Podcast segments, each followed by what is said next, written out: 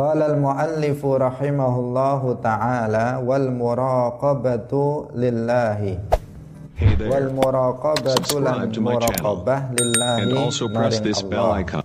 Waridha lan ridha anillahi sangking takdire Allah. Wa husnul dhanni lan uh, apike panyono billahi kelawan Allah wa bi khalqihi wa bi khalqillahi lan kelawan makhluke Gusti Allah. Kaum muslimin pemirsa yang dirahmati oleh Allah, kita masih membahas tentang kewajiban hati.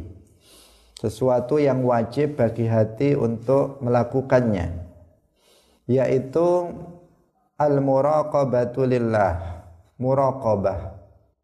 Muraqabah itu artinya adalah istidamatul khauf, melanggengkan rasa perasaan takut kepada Allah di dalam hati pada setiap waktu dan tempat. Itu yang disebut dengan apa? Muraqabah. Jadi senantiasa melanggengkan nah, terus menerus melanggengkan itu apa? Terus menerus menghadirkan perasaan takut kepada Allah Subhanahu wa taala di dalam hati.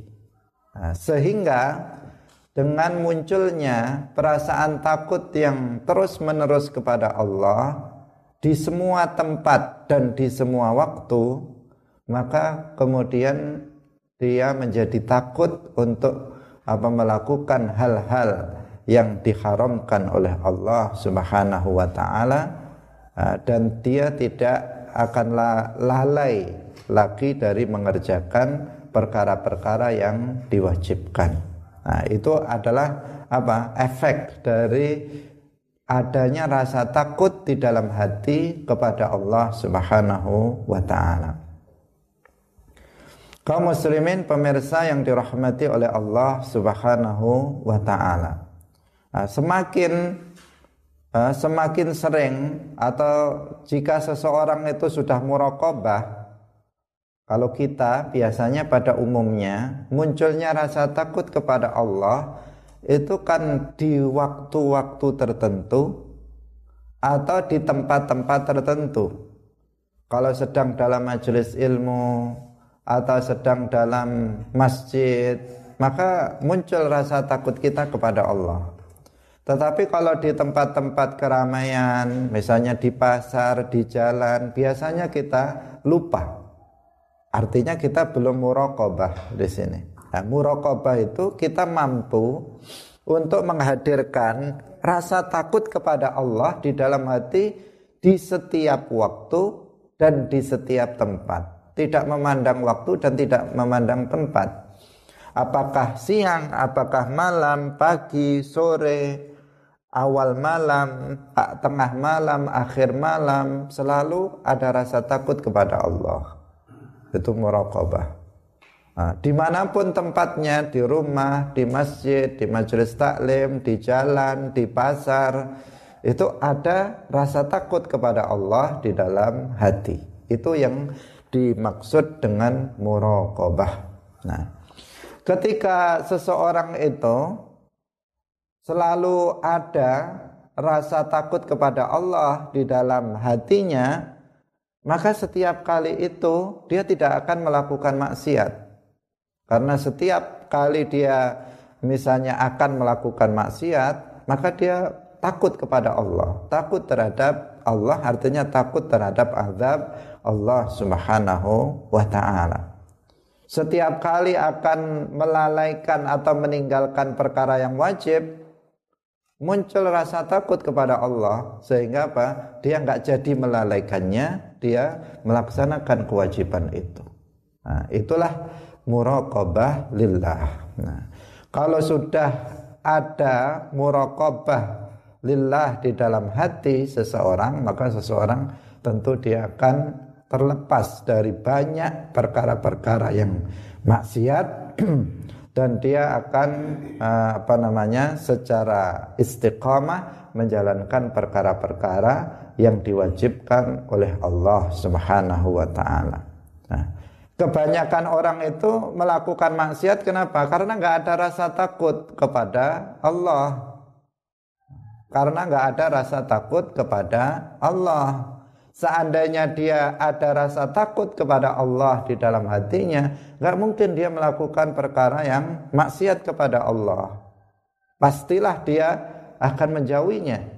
Nah, maka berarti kalau semakin sering seseorang dalam hatinya itu ada rasa takut kepada Allah, maka semakin terhindar dari kemaksiatan.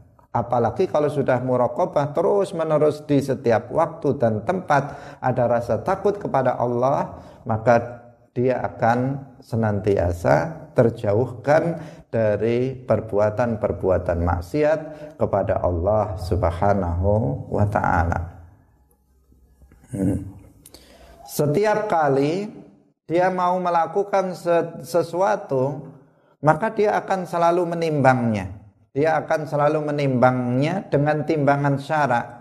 Ini boleh apa tidak? Ini sesuai dengan syarak atau tidak sesuai dengan syarak. Jika sesuai dengan syarak, maka dia melakukannya. Jika tidak sesuai dengan syarak, maka dia meninggalkannya. Nah, ini sifat daripada orang yang sudah melakukan, sudah memiliki muraqabah dalam hatinya.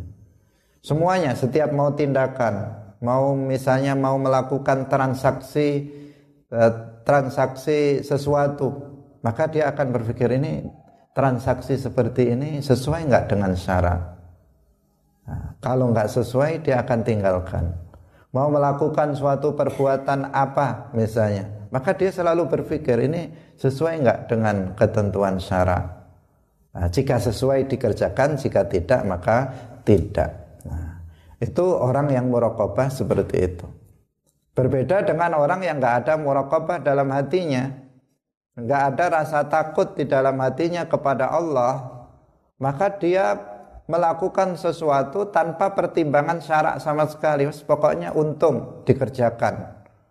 Apakah itu eh, apa namanya sesuai dengan syarak atau tidak sesuai dengan syarat tidak peduli. Yang penting dikerjakan dapat keuntungan duniawi.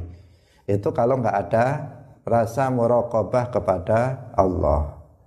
Nah, itu bedanya nah, bedanya. Jadi seseorang yang di dalam hatinya ada muraqabah lillah maka uh, dia akan mempertimbangkan setiap ucapan dan perbuatannya sebelum di kerjakan sebelum diucapkan dengan dipertimbangkan dengan ukuran syarak. Dalam agama ini boleh apa enggak sih?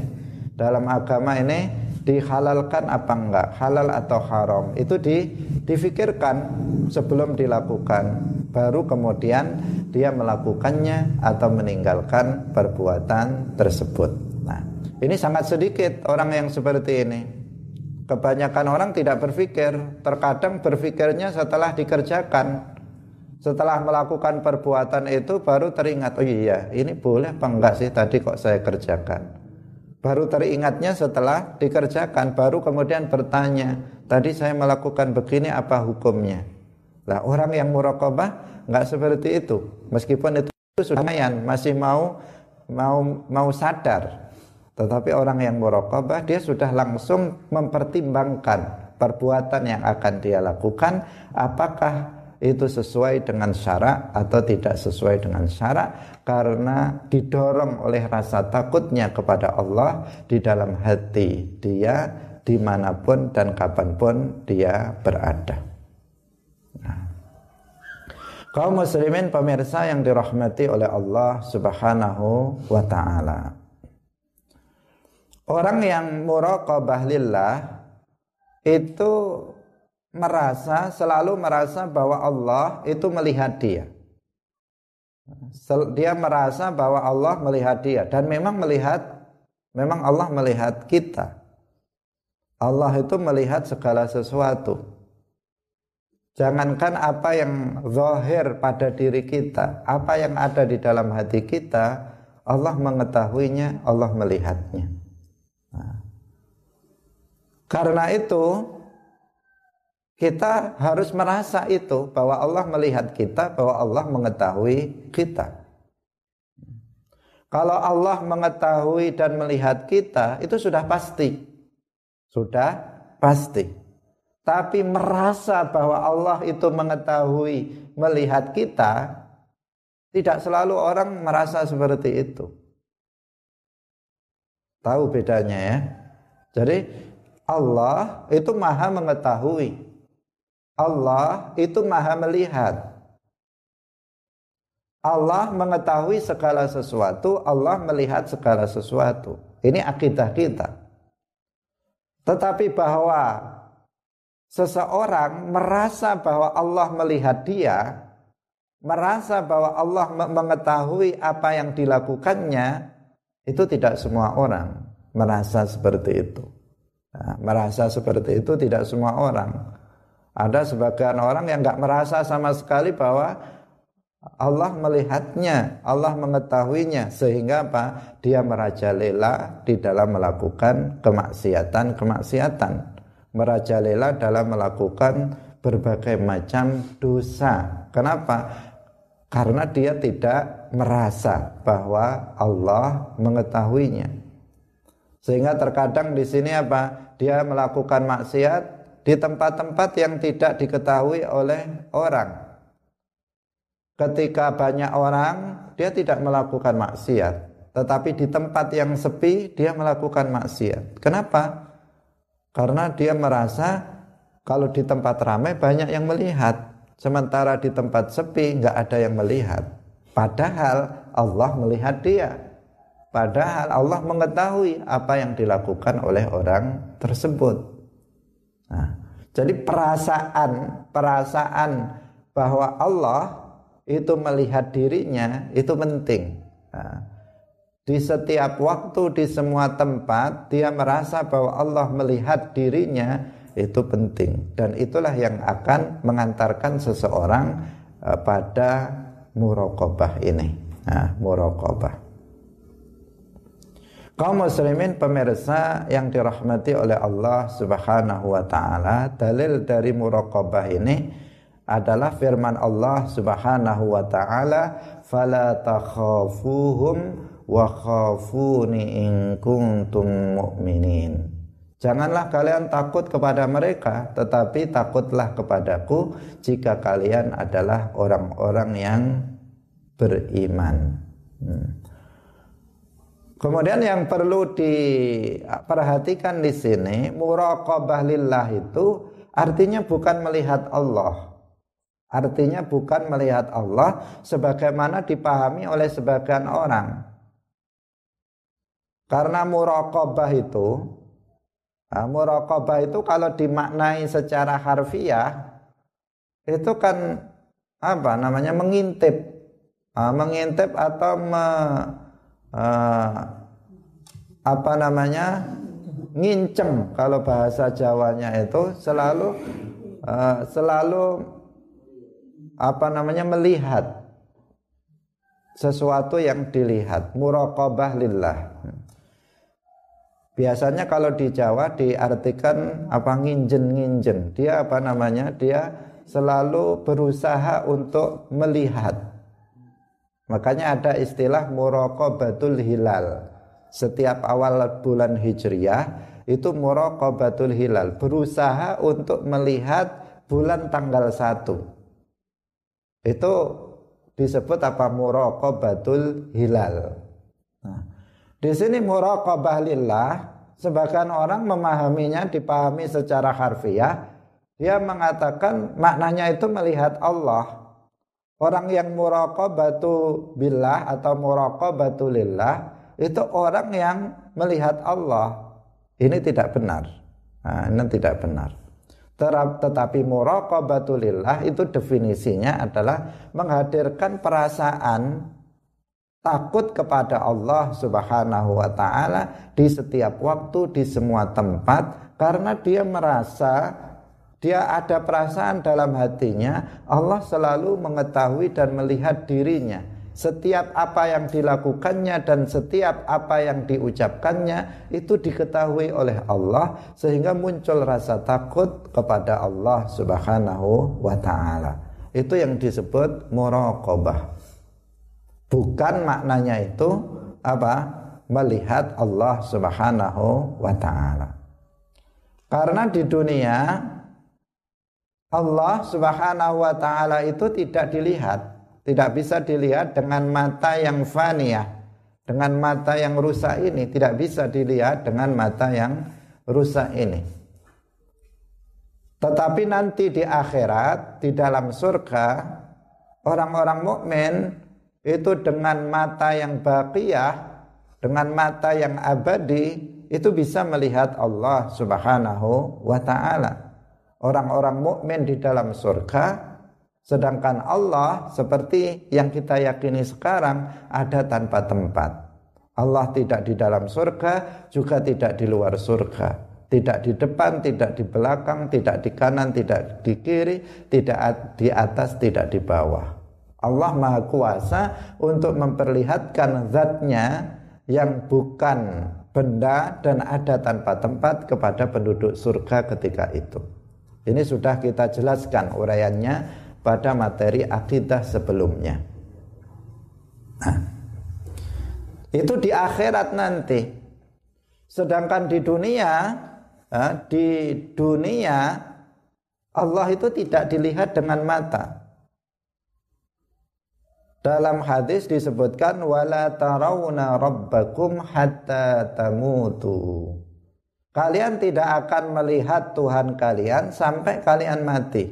Artinya di di dalam kehidupan di dunia ini manusia tidak melihat Allah Subhanahu wa taala.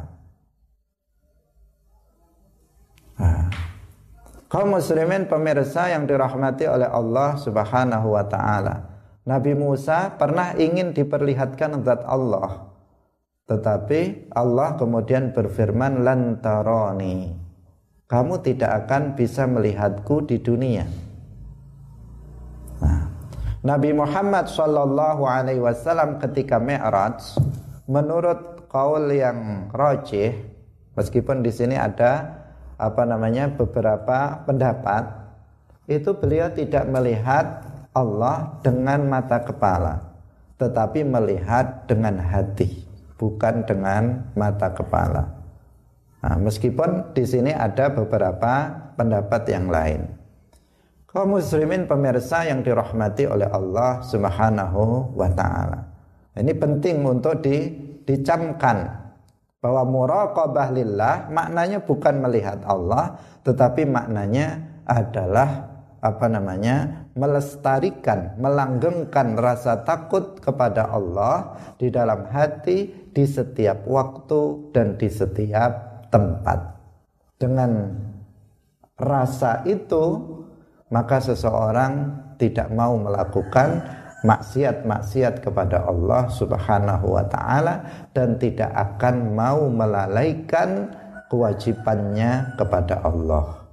Dan munculnya rasa takut itu selalu munculnya selalu rasa takut itu kepada Allah itu dilatar belakangi karena perasaan dia bahwa Allah selalu melihatnya selalu mengetahui apa yang diucapkan dan diperbuatnya.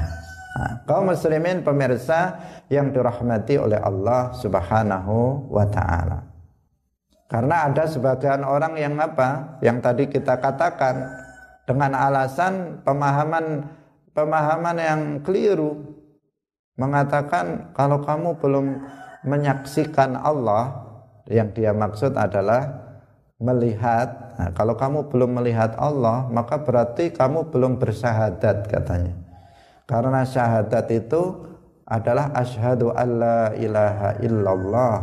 Itu menyaksikan. Kalau kamu belum menyaksikan Allah melihat Allah berarti kamu belum bersyahadat kalau belum bersyahadat berarti belum Islam. Ada ada sebagian orang bodoh yang mengatakan seperti itu. Ini kesalahan eh, kesalahan fatal. Karena asyhadu itu maknanya bukan menyaksikan tetapi bersaksi. Kalau dalam bahasa bahasa Indonesia. Nah, menyaksikan itu kan nonton, menyaksikan itu melihat. Dalam bahasa Arab harus dibedakan antara syahida yashhadu dengan syahada yushahidu. Kalau syahada yushahidu itu artinya menyaksikan, menonton.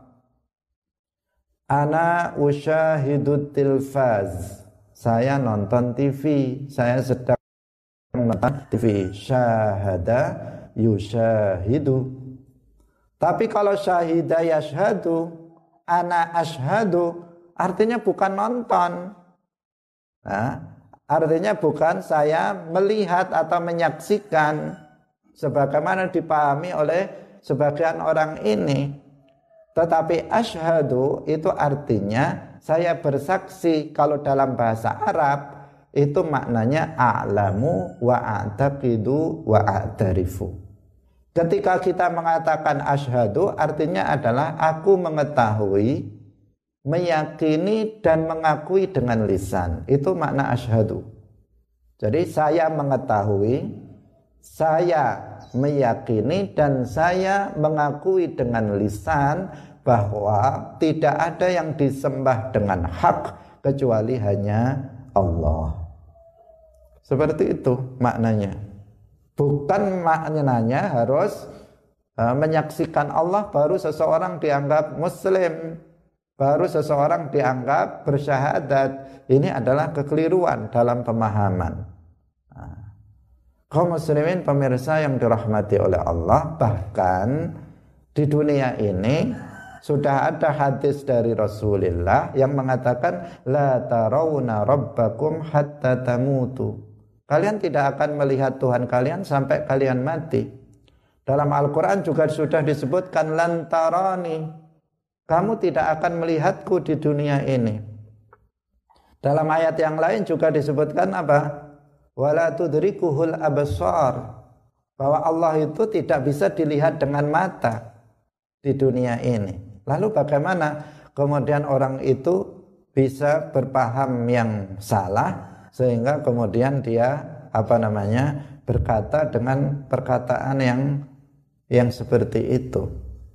Nah, lebih fatal lagi kemudian yang dia maksud melihat kemudian yang dilihat itu sesuatu yang berupa benda nah, yang berbentuk dan berukuran ini lebih fatal lagi. Nah, lebih fatal lagi karena bisa jadi dia adalah di sini apa diganggu oleh apa iblis. Sebagaimana iblis datang kepada Sultanul Aulia Syekh Abdul Qadir Al-Jilani suatu ketika. Suatu ketika Syekh Abdul Qadir Al-Jilani sedang beribadah di kamarnya berkhalwat untuk beribadah kepada Allah, berzikir, tiba-tiba datang cahaya yang sangat terang. Bukan cahaya lampu, bukan cahaya matahari, cahaya bintang atau cahaya bulan. Tetapi cahaya yang sangat terang dan cahaya itu bisa berbicara. Cahaya itu mengatakan wahai Abdul Qadir abdi hambaku aku adalah Allah Cahaya itu mengatakan begitu, saya adalah Allah. Mulai sekarang semua yang wajib aku gugurkan untukmu, khusus untuk Syekh Abdul Qadir yang wajib-wajib menjadi enggak wajib. Semua yang haram aku halalkan. Yang dilakukan oleh orang lain itu enggak boleh, khusus untuk Syekh Abdul Qadir karena sudah jadi wali boleh ini apa? Perkataan perkataan cahaya ini yang sesungguhnya dia adalah iblis laknatullah alaih. Tapi Syekh Abdul Qadir Al-Jilani beliau apa? Beliau orang yang alim, beliau berilmu, ilmunya luas. Seorang wali itu pasti alim dalam ilmu-ilmu agama. Beliau tahu yang datang itu bukan Allah, yang datang itu adalah iblis maka dia langsung mengusirnya mengatakan khasyita ya iblis ya la'in nah. Ketahuan kedoknya itu diketahui oleh Syekh Abdul Qadir Al-Jilani, maka iblis kemudian merubah wujudnya menjadi wujud aslinya. Dia mengatakan ghalabtani bi'ilmika. Wahai Abdul Qadir, kamu sudah mengalahkanku dengan ilmu kamu. Sebab kamu punya ilmu sehingga aku bisa kalah denganmu. Sebelum ini ribuan orang sudah aku kalahkan dengan cara yang seperti ini. Bisa jadi orang-orang yang tadi ngomong-ngomong ke orang-orang, ya, ngomong ke orang-orang tadi mengatakan saya melihat Allah atau saya uh, bercakap-cakap dengan Allah, saya jagongan dengan Allah tadi malam. Bisa jadi dia pertama dia memang betul-betul penipu, yang kedua dia korban penipuan, uh, korban dari penipuan dari iblis. Nah, iblis yang datang kepada dia mengaku sebagai Allah, kemudian dia mempercayainya dan menceritakannya kepada orang-orang. Nah, Syekh Abdul Qadir Al-Jilani, beliau seorang alim, maka beliau tahu. Tapi ini orang bodoh, ketika diganggu seperti itu ada cahaya terang, mengatakan saya adalah Allah, dia langsung percaya. Karena kebodohannya. Syekh Abdul Qadir, alim tahu Ya arifullah, beliau mengenal Allah, beliau mengetahui sifat-sifat Allah. Beliau mengetahui bahwa Allah itu pencipta cahaya, maka Allah bukan cahaya atau serupa dengan cahaya karena Allah yang menciptakannya. Bagaimana Allah bisa berupa cahaya sedangkan Allah adalah pencipta cahaya? Maka nggak mungkin cahaya itu Allah. Yang kedua, cahaya itu bertempat di dalam kamar Syekh Abdul Qadir Al-Jilani. Sementara yang beliau ketahui dan itu adalah akidah umat Islam, Allah itu tidak bertempat. Lah ini cahaya ini bertempat. Maka pasti itu bukan Allah. Yang ketiga, cahaya itu berbicara dengan memakai bahasa. Sedangkan kalam Allah itu bukan bahasa, bukan huruf, bukan suara. Maka pasti ini bukan Allah dengan ilmunya Syekh Abdul Qadir Al-Jilani tahu bahwa yang datang ini iblis bukan Allah. Tapi bagaimana seandainya itu uh, terjadi pada orang yang bodoh? Maka dia bisa terkecoh kemudian dengan bangga dan menyombongkan diri di hadapan orang-orang bahwa dia melihat Allah. Ini sangat berbahaya karena itu ilmu agama itu adalah sesuatu yang sangat penting dalam kehidupan manusia untuk menyelamatkannya dari gangguan-gangguan seperti ini dari akidah-akidah yang menyimpang. Nah, jadi ah, muraqabah lillah artinya apa? Menghadirkan, melanggengkan rasa takut kepada Allah di dalam hati di setiap waktu dan tempat sehingga dengannya seseorang akan menjauhi perkara-perkara yang diharamkan dan tidak akan lalai dari kewajiban-kewajiban dia. Nah, semuanya itu didorong atas perasaan dia bahwa Allah selalu melihatnya. Nah, bukan dia melihat Allah, tetapi Allah melihat dia secara pasti. Nah, Sedangkan makna dalam hadis yang uh, mengatakan ta'budullah ka'annaka tara, an ta'budallaha ka'annaka itu seakan-akan karena yakinnya kamu beribadah, ihsan itu adalah apabila kamu beribadah kepada Allah seakan-akan kamu melihatnya, bukan bukan kamu melihatnya, tetapi seakan-akan kamu melihatnya. Karena sangat yakinnya sangat yakinnya sehingga di, digunakan ungkapan seakan-akan kamu melihatnya. Sebagaimana kalau kita melihat itu kan yakin, misalnya tembok ini adalah putih. Apakah ada keraguan dalam hati saya bahwa tembok itu putih? Sama sekali nggak ada. Kenapa? Karena saya melihatnya secara langsung dengan mata. Orang kalau beribadah kepada Allah seakan-akan dia melihat Allah, artinya dia sangat yakin tentang adanya Allah, maka dia akan beribadah dengan sebaik-baiknya. dengan penuh kekhusyuan uh, dengan penuh apa namanya uh, dengan penuh rasa takut dan cinta kepada Allah Subhanahu wa taala. Nah, inilah muraqabah lillah. Kaum muslimin pemirsa yang dirahmati oleh Allah Subhanahu wa taala. Kita lanjutkan kembali. Waridho anillah. Yang selanjutnya adalah ridho terhadap takdir Allah. Ridho anillah artinya ridho terhadap takdir Allah Subhanahu wa taala. Telah kita jelaskan sebelumnya dalam bab akidah bahwa segala sesuatu ini terjadi dengan takdir Allah. Wa khalaqa kulla syai'in faqaddarahu taqdira. Allah yang telah menciptakan segala sesuatu dan yang telah mentakdirkannya. Apa pun itu yang terjadi pada diri kita berupa hal-hal yang menyenangkan atau tidak menyenangkan kita, maka itu terjadi dengan takdir Allah. Allah yang telah mengaturnya, Allah yang telah menentukannya pada diri kita. Maka kewajiban kita adalah menerima. Ridho itu apa? Menerima.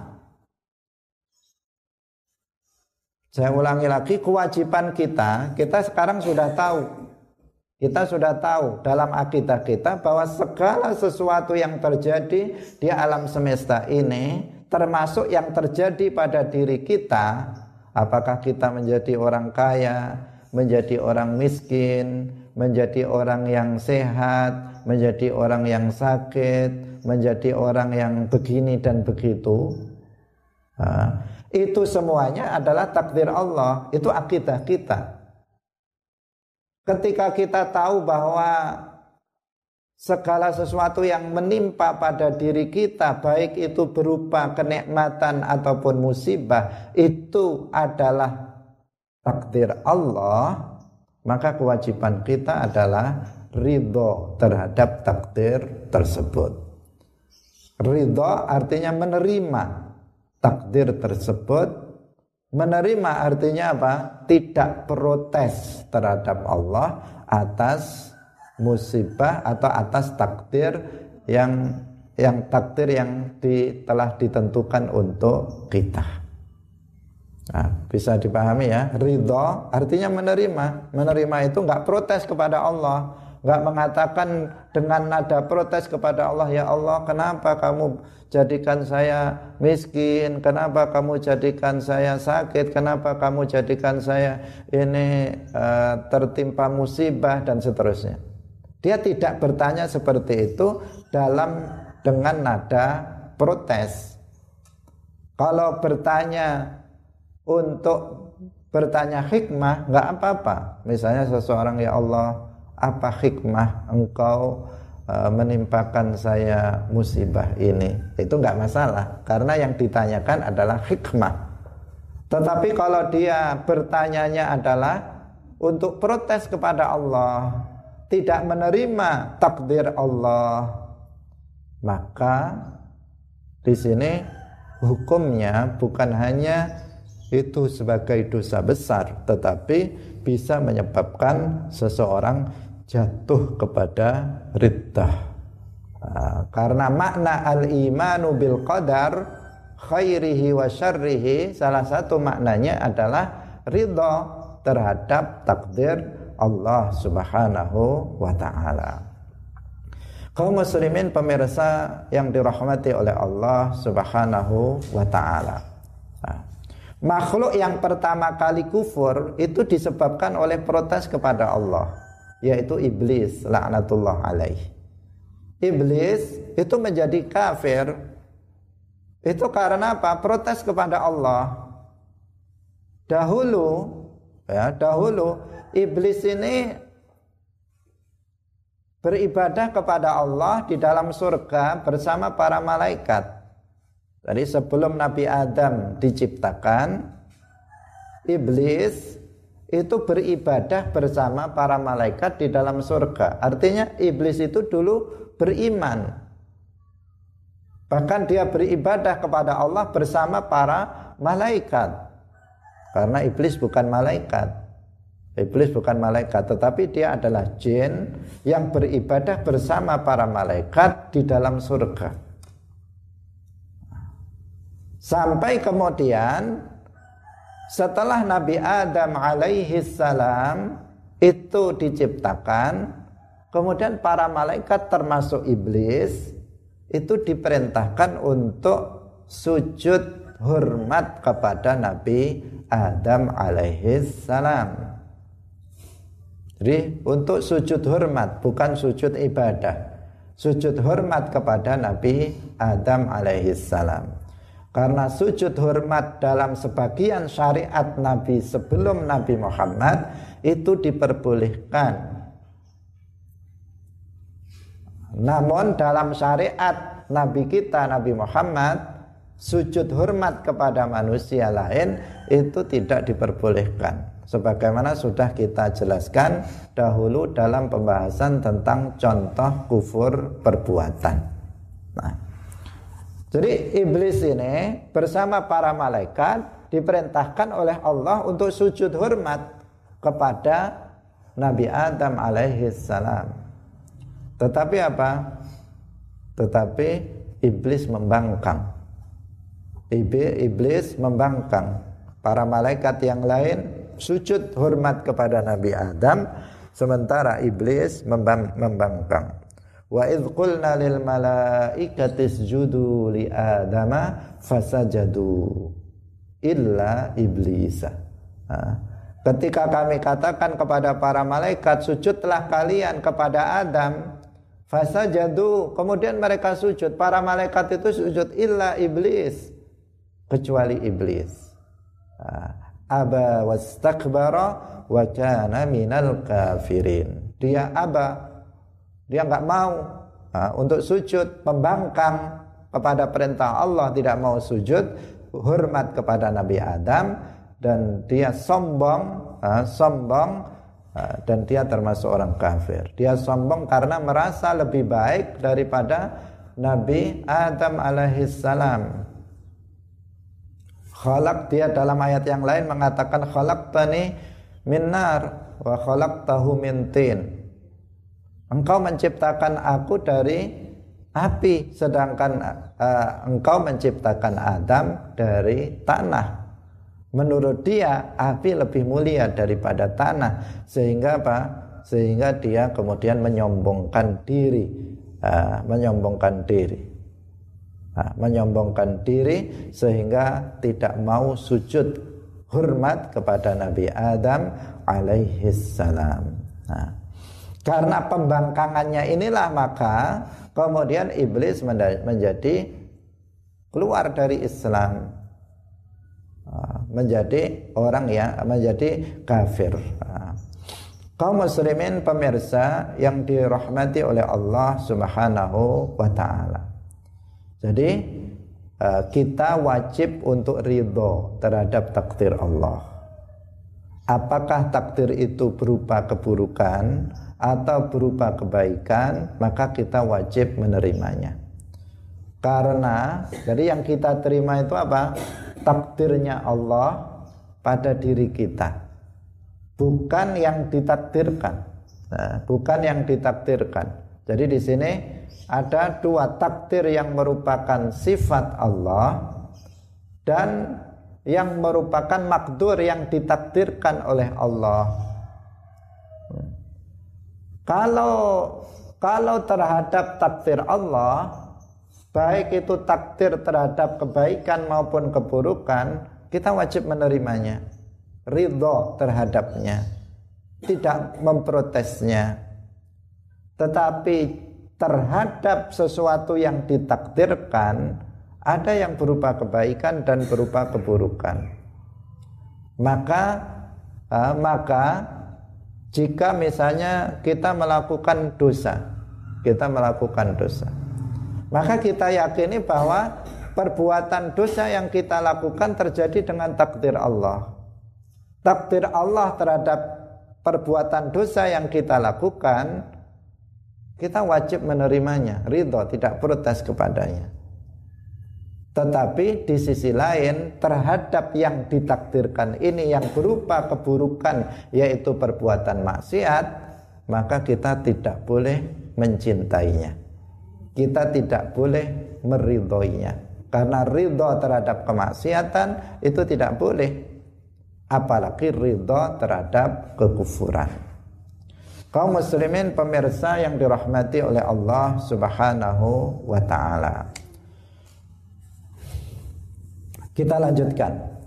Wa husnudzanni billahi wa bi khalqillahi. Kewajiban hati yang berikutnya adalah husnudzan. Berprasangka baik billah kepada Allah wa bi khalqihi wa bi khalqillahi dan berprasangka baik kepada makhluk Allah. Jadi berprasangka baik kepada Allah dan berprasangka baik kepada makhluk Allah. Ini wajib hukumnya. Sebaliknya daripada husnudzan adalah suudzon. Suudzon berprasangka buruk kepada Allah dan berprasangka buruk kepada sesama manusia itu hukumnya juga haram. Nah, husnudzan kepada Allah dan kepada hamba Allah kepada makhluk Allah itu hukumnya wajib. Bagaimana berprasangka baik kepada Allah itu? Maknanya apa? Berprasangka baik kepada Allah itu artinya meyakini bahwa rahmat Allah itu sangat luas. Dia sangat yakin bahwa Allah akan merahmatinya dan mengampuni dosa-dosanya. Ini namanya berprasangka baik kepada Allah. Nah, dalam hatinya dia meyakini Allah itu rahmatnya sangat luas. Nah, sebanyak dosa yang aku lakukan pasti Allah akan mengampuninya jika saya mau bertaubat. Nah, maka kemudian apa? Dia bertaubat kepada Allah karena apa?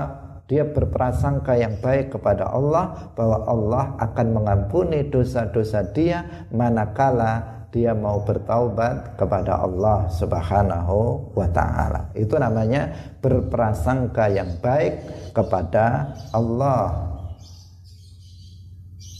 Karena memang Allah dalam Al-Qur'an berfirman innallaha la yaghfiru ayyushraka bihi wa yaghfiru ma duna dzalika liman yasha. Allah itu mengampuni dosa di bawah syirik bagi orang yang Allah kehendaki. Karena itu dia harus memiliki prasangka yang baik kepada Allah bahwa jika dia mau bertaubat kepada Allah, maka Allah akan mengampuni dosa-dosanya. Ini namanya sangkaannya kepada Allah baik. Nah, bukan sebaliknya. Nah, sehingga Orang yang prasangkanya kepada Allah itu selalu baik bahwa Allah akan merahmatinya, Allah akan mengampuni dosa-dosa yang dia lakukan, maka dia tidak akan pernah berputus asa terhadap rahmat Allah Subhanahu wa taala. Dia nggak akan pernah putus asa terhadap rahmat Allah. Wala min rauhillah Janganlah kalian berputus asa terhadap rahmat Allah dan dia tidak akan berputus asa terhadap rahmat Allah. Nah, sebanyak apa pun dosa yang dia lakukan, dia tidak akan pernah bosan untuk bertaubat, meminta ampunan kepada Allah Subhanahu wa taala. Kenapa? Karena dia selalu berprasangka Allah pasti mengampuni dosa-dosaku jika aku mau bertaubat. Sehingga setiap kali dia melakukan dosa bertaubat. Setiap kali dia melakukan dosa dia bertaubat. Setiap kali dia melakukan dosa dia bertaubat. Kenapa? Enggak dan dia nggak pernah bosan itu. Kenapa? Karena dia yakin dalam hatinya rahmat Allah sangat luas. Allah akan mengampuni dosaku apabila saya mau bertaubat kepadanya. Nah, ini namanya apa? Berprasangka yang baik. Bukan berputus asa terhadap rahmat Allah. Kalau berputus asa terhadap rahmat Allah, ini justru apa? Dosa besar. dengan mengatakan dalam hatinya nggak mungkin Allah itu mengampuni saya dosa saya sudah sebanyak ini semua dosa saya lakukan semua kewajiban saya tinggalkan nggak mungkin Allah me, apa mengampuni dosa saya. Ini namanya apa? Berprasangka buruk kepada Allah. Berprasangka buruk kepada Allah. Hukumnya haram tidak boleh. Tetapi kita harus senantiasa berprasangka baik kepada Allah. Kalau saya mau bertobat, pasti Allah akan mengampuni saya. Dengan begitu seseorang tidak pernah merasa bosan untuk bertaubat kepada Allah atas dosa-dosa yang dia lakukan sebanyak dan sebesar apa pun dosa yang dia lakukan. Kaum muslimin pemirsa yang dirahmati oleh Allah Subhanahu wa taala. Orang yang dalam hidupnya selalu khusnudzan kepada Allah maka dia akan senantiasa ridha dan bersabar terhadap segala musibah yang menimpanya. Jadi dia sabar karena apa? Uh, karena dia rid karena apa? Dia persangkaannya itu selalu baik kepada Allah. Dia akan berprasangka bahwa Allah menimpakan musibah ini kepadaku adalah karena ada hikmah-hikmah. Ada hikmah-hikmah meskipun aku belum mengetahuinya. Saya misalnya uh, hidup dalam kemiskinan, selalu dalam dalam kekurangan saja. Nah, maka kalau dia husnudzan berprasangka kepada Allah yang baik, maka dia akan mengatakan ini pasti ada hikmahnya. Pasti ada hikmahnya di balik segala musibah ini saya selalu apa namanya uh, selalu hidup dalam kekurangan selalu sakit. Ini mungkin ini pasti bukan mungkin lagi dia meyakini ini pasti ada hikmah di baliknya. Kemudian dia berpikir hikmahnya ya mungkin kalau saya jadi orang kaya nanti saya nggak mau mengeluarkan zakat saya apa namanya akan Eh, berfoya-foya melakukan banyak maksiat. Makanya Allah menjadikan saya serba kekurangan sehingga nggak ada kesempatan untuk bisa berbuat dosa dengan banyaknya uang nah, itu hikmahnya nah, saya dibuat sebagai sering sakit nah, ini pasti ada hikmahnya dan hikmahnya dengan sakit itu maka Allah mengangkat derajat saya indallah. Ini namanya apa? Husnudzan kepada Allah. Dia berprasangka baik kepada Allah bahwa setiap uh, hal buruk yang menimpa dia ini selalu ada hikmah di balik semuanya itu meskipun terkadang makhluk tidak mengetahui apa hikmah di balik sesuatu yang menimpa dirinya tersebut. Nah, tetapi dia meyakini itu karena apa? Husnudzannya baik sangkanya kepada Allah Subhanahu wa taala. Tetapi orang yang tidak memiliki husnudzan kepada Allah ketika dia diuji dengan musibah-musibah maka yang terjadi apa? Yang terjadi justru tadi itu protes kepada Allah menyangka Allah Allah itu nggak mencintai saya Allah nggak sayang kepada saya dan seterusnya itu namanya apa? Suudzan kepada Allah Allah nggak mau merahmati saya dan seterusnya. Dia mengatakan seperti itu. Itu adalah suudzan kepada Allah. Nah, padahal uh, seharusnya uh, senantiasa ada dalam hati kita sang prasangka yang baik kepada Allah. Bahwa Allah menimpakan musibah itu ada hikmah-hikmah yang kembalinya kepada diri kita untuk kebaikan diri kita. Kaum muslimin, muslimat, pemirsa yang dirahmati oleh Allah Subhanahu wa taala. Sampai di sini insyaallah untuk husnudzan bi khalqillah, husnudzan kepada makhluk Allah akan kita jelaskan pada pertemuan berikutnya. Barakallahu fikum, semoga bermanfaat. Wallahu muwaffiq ila aqwamit thariq. Wassalamualaikum warahmatullahi wabarakatuh.